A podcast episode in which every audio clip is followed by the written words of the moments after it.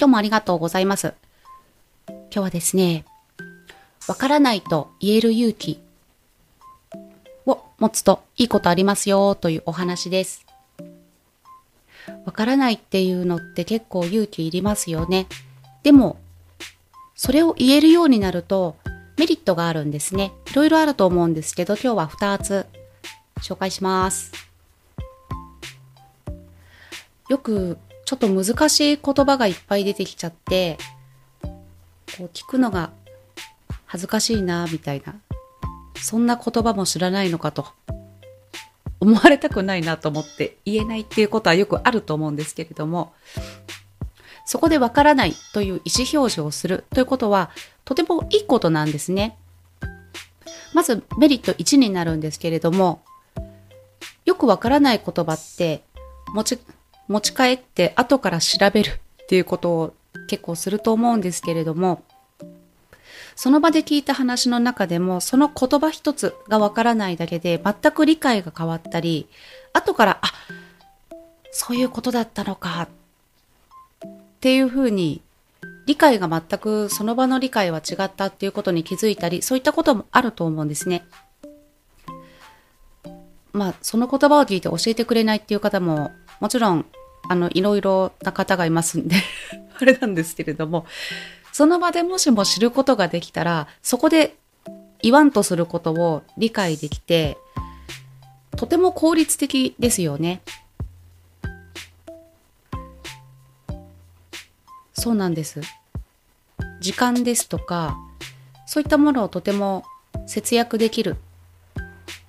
その場で理解ができるし、何か質問ありますか？という時に、その内容に対しての質問、さらに深掘りした質問がその場でできて、そこでまた次の発展した答えをいただけたかもしれない。すごい損した感じがしますよね。そう思うんです。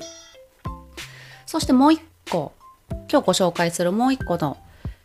メリットになるんですけれども、聞く側、伝える側とこう、相手がいますよね。どちら側からもそうなんですけれども、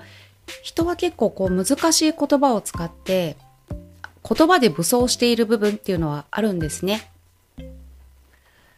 理論武装のような感じにはなるんですけれども、意識的にやはりこう難しい言葉を言わないといけない立場の、例えば総理大臣ですとかそういうこととかは、あの、おそらくシナリオとかもあったり、あの、漢字、そして読み間違えちゃったりとかいろいろ大人は大変なんだなという、そういう事情の方もいるとは思うんですけれども、パーソナルな付き合いの中でも、ちょっとお利口だと思われたいとか、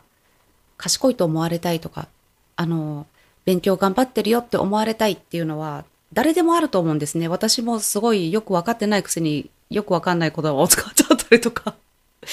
なんであんな言葉言っちゃったんだろうって後から、あの、恥ずかしいなって思ったりとかあるんですよね。あるんですけれども、その、賢く見られたいっていうのもありつつ、人は結構無意識で、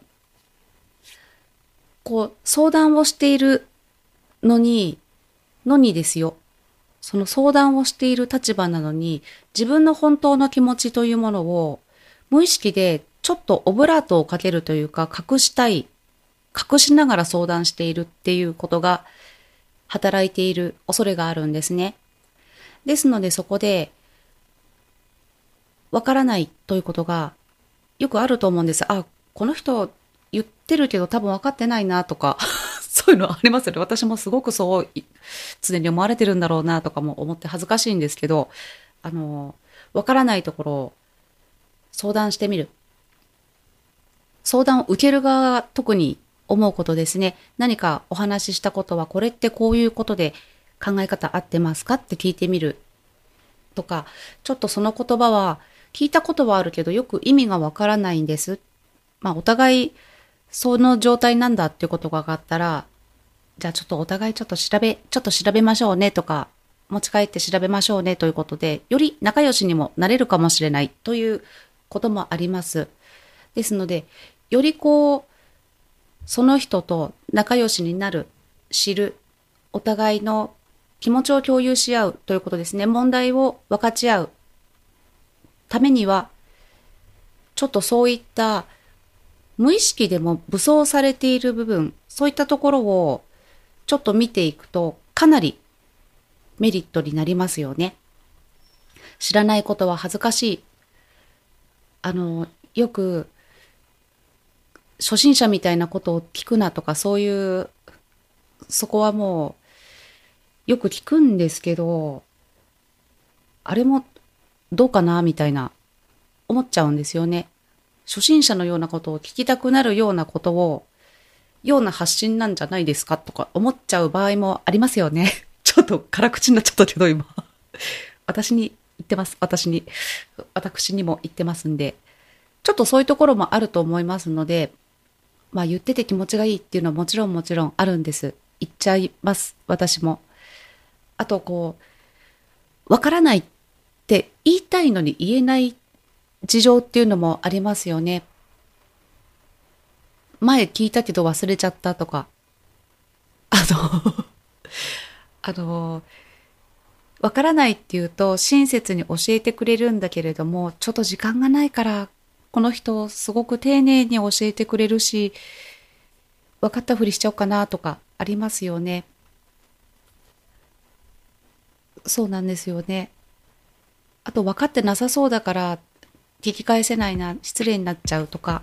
もう本当にいろいろありますよね。ですので多分相手との関係性とかもあると思うんですけれどもわからないことに対してはわからないと言え言い合える関係性ですね。そういったお付き合いの輪が広がるととってもいいですね。自分もわからない。相談されてもそれわからないです。でも考えますとか。そんな感じで。少しそれが言える勇気。賢い人とか見てると賢いっていうのもあれなんですけれども。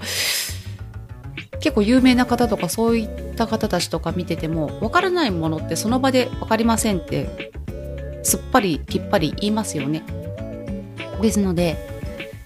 ちょっと勇気を出してみるということは自分のためにも相手のためにもいいと思いますのでちょっと試してみてください。そんな感じでちょっとこのわからない言えないマインドを解いて軽い気持ちになれたらいいなと思って少しでもお役に立てたら嬉しいです。そんな感じで今日もありがとうございました。ではまた、ここでした。